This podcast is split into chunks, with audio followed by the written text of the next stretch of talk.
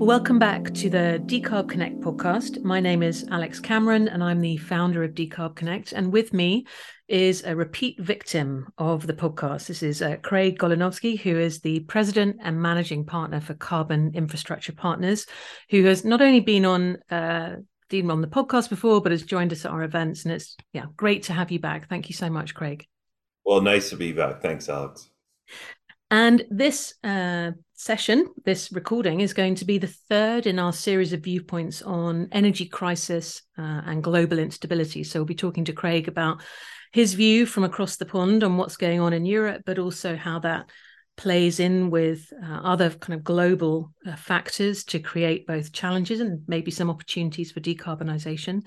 But we'll come to that in a minute because for those of you who haven't heard uh, the first podcast that I did with Craig, um, it'd be useful to have a little bit of context. So, Craig, maybe you could give us your kind of summary of how have you arrived at this moment in time where you're leading carbon infrastructure partners, you're immersed in this world of decarbonisation, both for industry and oil and gas. Tell us the story of how you got here, and, and then we'll dive into the, the subject matter. Yeah, great. Well, what you know, we've been uh, running you know oil and gas private equity funds at our company for 20 years, and you know I had an opportunity to you know spend some time on the Stanford campus, and uh, I, I you know that's the first time I'd really understood what 40 billion tons a year really meant in terms of greenhouse gas emissions generally.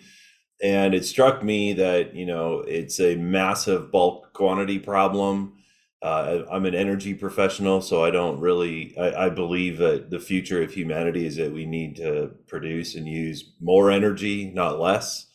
Um, and so it, it, it, occurred to me that you know I'd likely spend the rest of my career working on this dual problem of how do we provide energy for eight billion people uh, and, and and not uh, dump a CO2 into the atmosphere. And we were talking just before I hit record about what the last year has been like. If you if you could summarize your viewpoint, like what what have you seen happen in 2022 um, that you consider both positives and also you know negatives or challenges to this whole discussion about the reduction of greenhouse gases?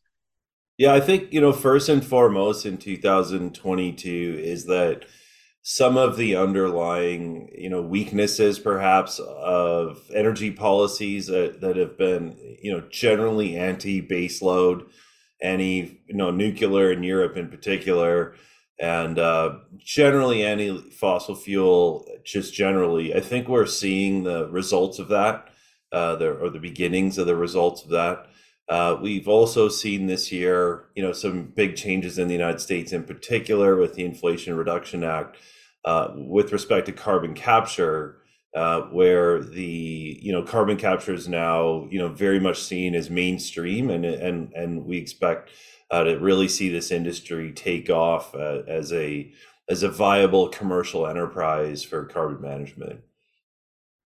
And so that the IRA obviously affects the the states. What what's the kind of view from the ground in Canada?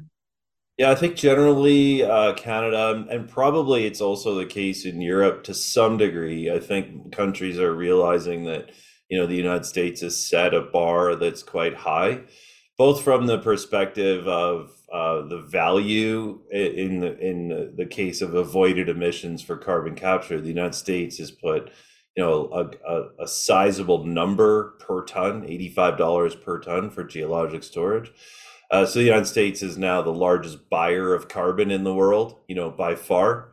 Um, and uh, they've put certainty on that in terms of how you how you you'll actually get the eighty five dollars. And so um, that's in contrast to you know other jurisdictions like Canada who've used more of a stick based approach versus the United States using a carrot. Uh, in Canada, it's been this idea that you know the polluter should pay, and um, and that you know, by uh, imposing costs on industry, that industry will be forced to change. You know, the United States has said, look, we don't want to necessarily do it that way. We're going to support industry. Uh, we'll buy the carbon, we'll pay for it. Uh, industry can go ahead and put the equipment in to manage carbon, uh, but the United States is fundamentally buying it. And uh, that's a very different approach than in Canada or Europe. Okay, well then that's our our scene setting of kind of you know how you've been focused on this work and obviously where where you're sitting right now. Let's let's dip in first to energy crisis which as everyone keeps reminding me although it's in the news everywhere over here it is very much about the EU it's not the same in every region. So just give me the kind of the top line view on on the causes of it but also how you're how are you and and how are you know other companies across North America viewing it what what's the perception from outside Europe yeah, I think so. Uh, you know, my, I think the the assessment that I would just put out there is that you know you've got you've got sort of two big forces. The first is you know all the nuclear power plants that have been shut off. Uh, that's a that's a massive reduction in base load. You know, there's 14 nuclear plants in Europe, in Germany, and I think there's three left, and you know two are still scheduled to go off this this spring. And so the, the sum of that base load power is is very significant. You know, the second is uh, with sort of in the same theme of shutting down baseload was shutting down all the coal plants. You know, so those were baseload power. Uh, those have been predominantly basically shut down in, in the UK uh, and and and in Germany as well. Uh, they're obviously being turned back on now in Germany, uh, but they were shut down. And then the third is is that you know there was a general view of under investing in into the production of natural gas uh, in the North Sea and, and generally with LNG imports, this idea that natural gas is this sort of bridge to nowhere fuel, uh, I think it became a, a, fairly predominant. And, and so, you know, basically what that did is it made the reliance on Russian gas go up. Uh, that provides more leverage to Putin. And, uh, and so he's used that leverage in this conflict. Uh, and uh, and so the idea that we're going to um, you know mitigate that leverage by you know doing this massive expansion of offshore wind in the UK, for example. You know, I, I'm fairly skeptical around that. I think it's a way you can do it, but what you will likely have happen as a state of sort of permanence will be a, a, a deindustrialization of Europe. And you know that's not uh, something simple because a lot of those uh, industrial products that are made from natural gas for example like ammonia fertilizer uh, today in europe basically ammonia fertilizer production is shut in uh, that's going to cause other food problems um, as we roll into next year uh, in the global food system um, and so you know there's other uses for those petrochemicals and that are made from natural gas like for example in making renewables making solar panels, making components in the in the renewables industry. And so, you know, there will be lots of supply chain problems that are are latent uh, that we'll see in 2023. And so, this whole general idea that we're going to, you know, be able to just replace uh, basically fossil fuels with renewables, I think there's a central problem with that thesis. So, energy crisis is obviously one one point of this whole moment in time and as i said it is obviously what we hear a lot about in europe and our european clients you know obviously it's it's very much front of mind.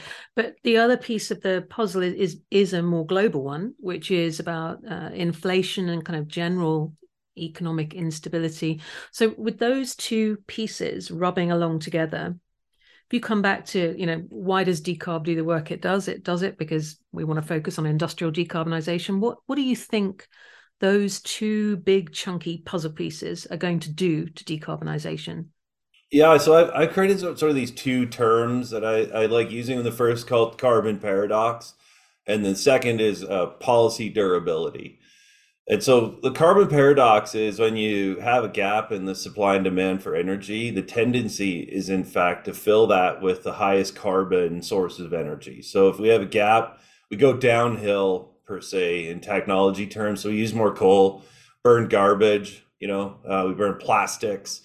Uh, these are all high carbon intensity, but it's because we have 8 billion people. And so people need to burn something to make power. They're going to, and uh, and that's just a reality. So in fact, uh, shortages of natural gas are causing you know higher use of coal, and that creates more emissions. So pr- the basic plan of eliminating fossil fuels, you know, just doesn't really work. You have to move within the categories. Okay, so that's point one. The second point is policy durability. So what happens when you have high energy prices? Is society's ability to afford the energy transition goes down because we have less money because we're spending it more on energy, and the solar panels and the electric vehicles cost more because they're all made out of fossil fuels. You know, solar panels are made out of coal. Electric vehicles are made out of diesel because you have to mine the minerals. So that's the policy durability problem is that when you have high energy costs, society's ability to afford it is diminished because you have less money and it all costs more. And so then there's less stickiness to or support longer term for these general policies. So both are major problems right now. And what uh, when you're thinking about your oil and gas practice or the industrials you work with, are you hearing that people are therefore stopping the decarbonisation work or planning, or is it just changing how they focus on it? What what's the reality of how these things actually affect the kind of rolling plans that people had? Yeah, well, I think those are going to be jurisdictionally specific. I mean, you know, in Europe, I mean, the petrochemical or the industrial, you know, facilities that are shut in today because they just don't have gas or they can't make any of the math work. I mean, that's one way to decarbonize. You just don't, you know, build petrochemicals. I don't think that's a good idea for the medium term, especially when you're dealing with a hostile country called Russia that's right on your doorstep that's fighting a full blown war. So that that can't be the answer you know, I, I would say within North America, there's a general view that uh, industrial, you know, carbon capture that that is likely to play a, a, a leading role. Uh, but I do think that this administration generally is uh, very torn in being anti fossil fuel fundamentally, deeply, uh, while still trying to sort through things like national security, the economy, I mean, these are complex issues, and that's been one of my key messages: is this idea of the binary oil and gas bad, wind solar good. That's not a solve at all to this problem. It simplifies it in a way that's actually counterproductive. Uh, but unfortunately, a lot of decarbonization has been framed that way. We saw it with a COP. Uh, you know, the United Nations puts out this big report that we need to stop investing in oil and gas. I mean, it's it's just a bet. We need to move past it, but we we just haven't yet. So clearly, um, part of what what you're saying is is not just how wider society views it, but it's how governments have been treating it, and that they've been getting getting policy wrong in trying to fix the energy crisis and fix this situation. So so what if you were going to sort of go to to Canada, to the states to do more, to the European governments? What what should those governments be doing to to address both the short term crunch and crisis, but but also to enable this big reduction in greenhouse gases that that's needed. What what what is it that they should do if they were going to get it right? Yeah, well, I think I think firstly, I would speak to you know the oil and gas industry. What it needs to become more on board with the possible solutions. So that's point one. The the oil and gas industry needs to understand its role in all this. Uh, but I think fundamentally that'll eases the pathway for then government and the people in government who are, you know, who are in the climate department. Know, many of those people have grown up believing that the answer is simple. You just eliminate fossil fuels, right? It's just ingrained in people's DNA that that's how it is. I don't think that's correct. I think that the answers are in the energy mix evolving to be much more sustainable. So, what does that mean? Firstly, it means just eliminating coal. I mean, if human beings stop using coal, we would make a massive dent in this issue.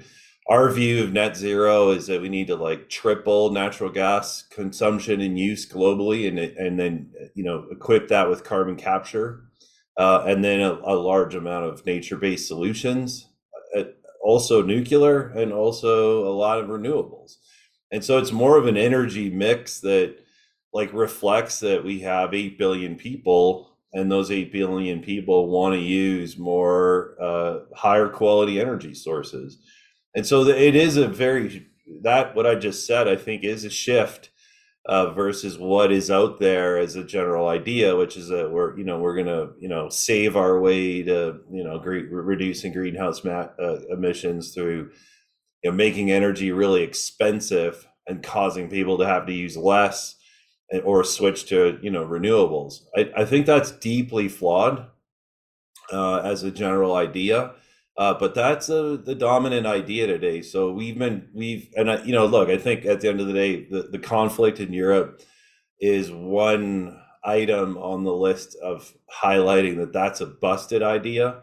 Uh, food shortages that will occur, we're going to see them next year. Um, like very serious food problems. I think that'll be another indicator that this basic idea is, is, is a busted set of ideas. So you know it's going to be a process for governments to respond. It look it's been easy for governments to uh, say that you know we're going to make energy more expensive when energy for the last decade was cheap.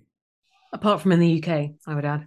Because if you talk to any of our clients based here and they're like yeah there was nothing cheap about energy in the uk and now it's worse. But yeah i understand your your point. So within that within that kind of discussion of that need for a sustainable energy mix to use your words like where where does uh, renewables fit into that? And what should governments do to incentivize development of that versus other more sustainable fuels do you think? What what's the right balance and what are the mechanisms to get that right balance in place? Yeah it's a good question. I, and i one of the things that i deeply believe is that there needs to be a just a price on carbon and let the energy mix sort itself out so uh, because otherwise you you could you run into central planning. So I think one of the underlying reasons we are in this energy crisis is we've had like central planning where people have said, look, renewables are the answer and fossil fuels need to go away. But what happens if they're wrong? what happens if that actually causes a series of problems they didn't anticipate? So that central planning just doesn't work and it never works when you have like big forces like the energy system. I mean, not to say there isn't room for regulations. There needs to be regulations. There needs to be a price on carbon, in my view, uh, so that the market figures out those economic signals. But like you know, let's just do a simple example. Like in Ohio, you know, it doesn't make sense to put up solar panels in the way that it does so in California. Just simple regional realities ought to drive the energy decisions in those particular regions. You know there are um, so it's a complex question. It, it's not there's no like simple you know 30 second canned answer other than prices and market forces work. Uh, carbon and emissions are just another um, you know driver to people's decision frameworks. And i think that the market would does respond to carbon price signals uh, and and that's our just my general mindset. And so, at, at the right carbon price, a nuclear plant, you know, will uh, make a lot of sense. Uh, you, you'll see the benefit of nuclear uh, with with carbon pricing. And so, I think in general, like when I look at the Inflation Reduction Act, just generally in the United States, I mean, the U.S. has tried to put carbon price signals into the market, you know, by being effectively the buyer of carbon. You know be it because they're providing an investment tax credit or a production tax credit for a solar panel you, know, you can impute what was the carbon price for that. Uh, similarly with hydrogen incentives or nuclear incentives or whatever. And so um, it, you know at the end of the day my view generally is that carbon prices allow market forces to do the right allocations regionally on the energy system so when you when you're looking uh, at where we are right now, then we talked about some of the factors that have led to the energy crisis and other instability. You've talked about why some of those policy drivers have not not been helpful. So if you if you imagine yourself split between the the industrial side of this and the government side of this, what what are the next steps that you think each side should be taking? If you're in industry, what should you be focused on right now? If you are in government, what are the most impactful things that could happen in the short term?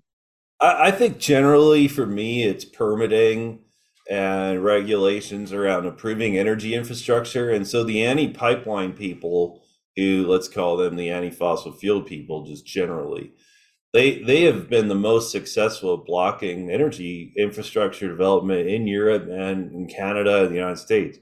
And so this playbook like literally needs to get tossed because that's where the central planning's been the most pernicious you, you've used a regulatory system to say, well, look, you know, this can be a stranded asset. This is, you know, we don't want this. It locks in fossil fuels. And so that you know the market eh, you know people have shown up and said look we'll invest the capital and some regulator and any pipeline ngo you know delays it in court or kills the project ultimately in my mind that's the central problem we've had we've used the regulatory system uh, successfully through the anti-fossil fuel people to block infrastructure development. And so now you've got this sort of morass where you know uh, we've got you know imbalances of supply and demand for energy. And industry is not really going to be able to respond to those um, and, until you are find ways to solve getting energy where it is to where it needs to be. So on on the industrial side on a, a previous recent conversation that i had the the guest was suggesting that actually this moment in time is making industrials more focused on their own energy independence. Do you think that's is that real? Is that possible? Or I don't know. Yeah, but I guess I'm coming back to my question of what would you be focused on if you were on the industrial side of this, and and is industrial energy uh, independence actually a, a possible route route out of this? Yeah, I think this is also, you know, no no disrespect, but this feels like another one of these flawed arguments where it's like, okay, well, so some German you know, petrochemical facility is now going to become 15% more efficient because, you know, it's it's it's starved for gas. Uh, but then that same product's going to get produced in, you know, Indonesia using coal uh, because they can produce it for, you know, 20% the cost. So you made the earth worse. So thanks, you know, thanks for your input, right? Like the earth doesn't care where the emission comes from. And so this is the carbon paradox problem, which is if you just if you move the production of whatever it is that you otherwise would have made in Germany to Indonesia and they use coal, you made the problem worse, right? Or or similarly, like right now, you know, in, in just in general, uh, um, you know, people are are basically burning garbage. They're burning plastics in the world today at an unprecedented rate because we don't have enough LNG, right? So that in in in Asia, where they otherwise would have bought LNG. It's all going to Europe because of the war. You know, now they're they're just burning tires and burning plastic and burning garbage to produce their energy that, that they otherwise would have used natural gas for. So so I think these are these are some of the flaws that when when you when you try to you know focus on these sort of uh, sort of simplistic ways of looking at energy, they the, the problems just show up somewhere else. So what what is the answer? Do you think you you sort of explained a bit like from the government perspective, you'd be focusing on those permitting and approval processes. What what what is it that the the industrials in this mix can do for themselves now and in in the shorter term? Well, I think you know again that's sort of jurisdictionally specific on what industrial users of energy are able to do in Europe. I mean, they might just stay shut off for a while. So I guess that's that's not a good thing uh, at all. Uh, even if it causes emissions to be measured in Germany lower, the, the emissions will have just showed up somewhere else because that product at that petrochemical facility will just get made somewhere else and probably using coal. I think the basic answer is is stepping back and realizing that the energy mix is likely needs to be one where natural gas use like triples on Earth at least uh, where we try to like not use coal uh, as a goal for the next like 50 years where nuclear and renewables play roles where where it fundamentally makes sense for those uh, energy sources to to do that. And doing this on an aggregate global basis right so it's it's just it so you know one of the classic things in canada you know i can speak to that you know, people are like, well, we don't want to produce more LNG in Canada because it'll cause emissions as measured in Canada to increase. You know, this is a flaw. It's like, well, yeah, but then whoever buys that LNG is not going to use coal to make that same megawatt hour of power. So how do we fully think that through in terms of the full cycle global nature of the energy system? And I'll repeat my point today we're making the problem worse. Like just fundamentally, the path we're on is making the problem worse. Coal use this year will be at an all-time high. We have structural energy shortage globally, which means we're going to burn coal, we're going to burn garbage, we're going to burn tires, we're going to burn plastic, and uh, we could have burned natural gas, and you know we didn't. So uh, we have to basically stop making the problem worse by I think having a more fundamental view of the energy system and what is an energy mix that's actually possible. A more nuanced view i guess is the point isn't it? Rather than as you said less less kind of black and white binary binary uh, solutions thinking. Um so that so putting putting this year behind us as we soon will what and i imagine your investors and your partners are also talking with you about this but what's your outlook for 2023 what what are you yeah what are you betting on next year in terms of do you, how do you think the energy crisis will continue in perpetuity or i don't know yeah give me give me your sense of what you make of this instability that we've been living through and, and how it's going to roll forward yeah i think you know i i you know I, I would say generally i mean there's there's sort of the structural side of energy which is where fun, we're deeply under invested we're undersupplied energy and um, that's um, that's that's a problem that's going to get worse next year and the year after. I think um, we could also have cyclical changes within that context. So, um, you know, there's a serious recession in Europe right now, and so because there is an insufficient amount of energy, the economies had to shrink, um, and so that that causes prices to come off a little bit, which they have. You know, natural gas prices in Europe come off the peak uh, and so you can have less acute uh, pain uh, as as sort of delivered through the price mechanism. We're sort of seeing that in oil right now. I mean, oil's seventy bucks. Oil's come off, uh, but the structural undersupply problem remains. And so what that means is that we remain vulnerable to various supply shocks. So if the war, um, you know, grows uh, in other countries uh, generally. The, uh, this war in, in Ukraine, it, it could spill into other uh, countries. It, um, that that could then cause another source of a supply shock. Uh, there may be a flare up in the Middle East, for example, in energy production. Uh, same thing with food production. I think we're going to see more stress in in in emerging markets, generally in middle income country markets, uh, as food prices go up. So that means more government instability. Uh, um, and so I think we're going to see sort of these pulses and waves of um, where, you know, cyclically you, you can have economic, you know, shrink, prices come down, something else goes wrong on the supply side, we get a spike, the economy's got to shrink, and and and cause uh, you, you, know uh, uh, the the supply and demand to, to re uh, rebalance. So it's kind of a negative view, to be honest with you. I don't. I think it, until we have a, a way to grow energy supply globally, you know, basically the global economy has to rebalance because, you know, for example, someone who's uses an extra, you know, half a liter of gasoline in their, you know, motorcycle to go to work that person's going to outcompete someone in Canada or the UK going to, you know, a warm weather holiday in, in Mexico or Spain or wherever, you know.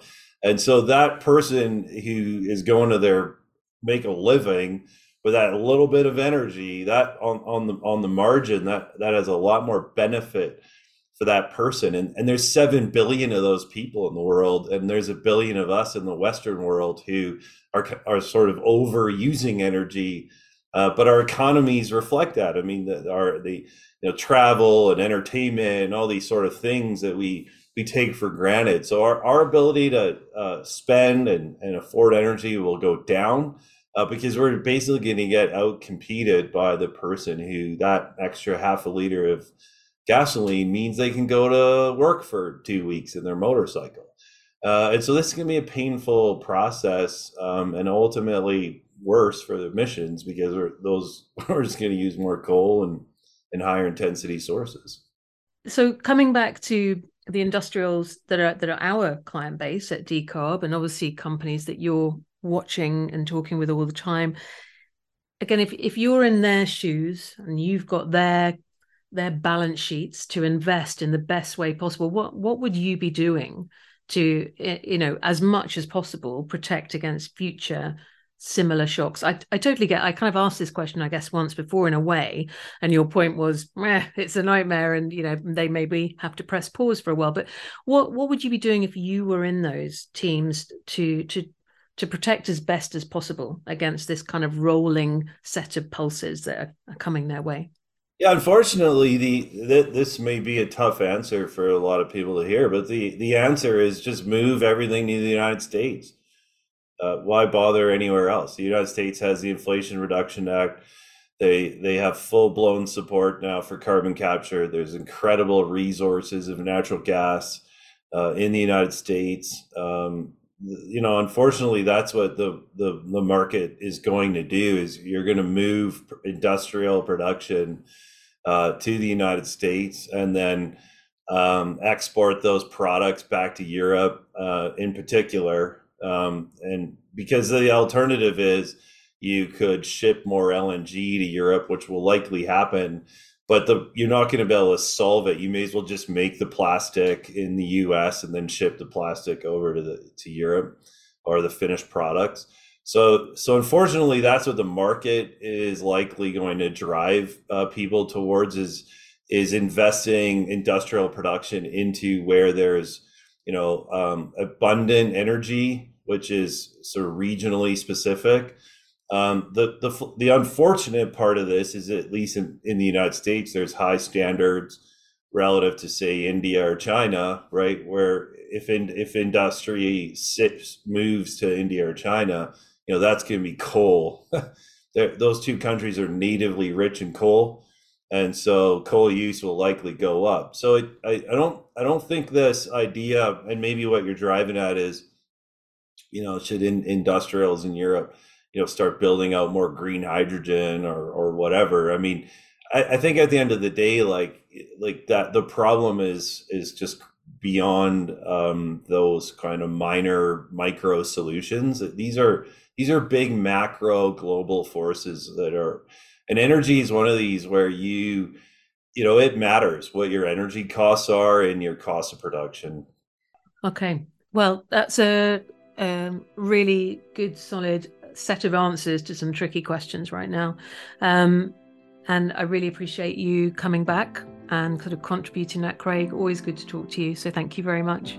Okay, thanks, Alex. Many thanks for listening to the Decarb Connect podcast. We work with clients across the industrial sectors, specifically those who are tasked with decarbonising the most energy intensive products and materials that we use every day. If you have an interest in uh, learning more about either our members network, our reports, or our event series, do get in touch with us at decarbconnect.com. Or if you'd like to take part in the podcast, email me, alex at ac at decarbconnect.com. Thanks for listening.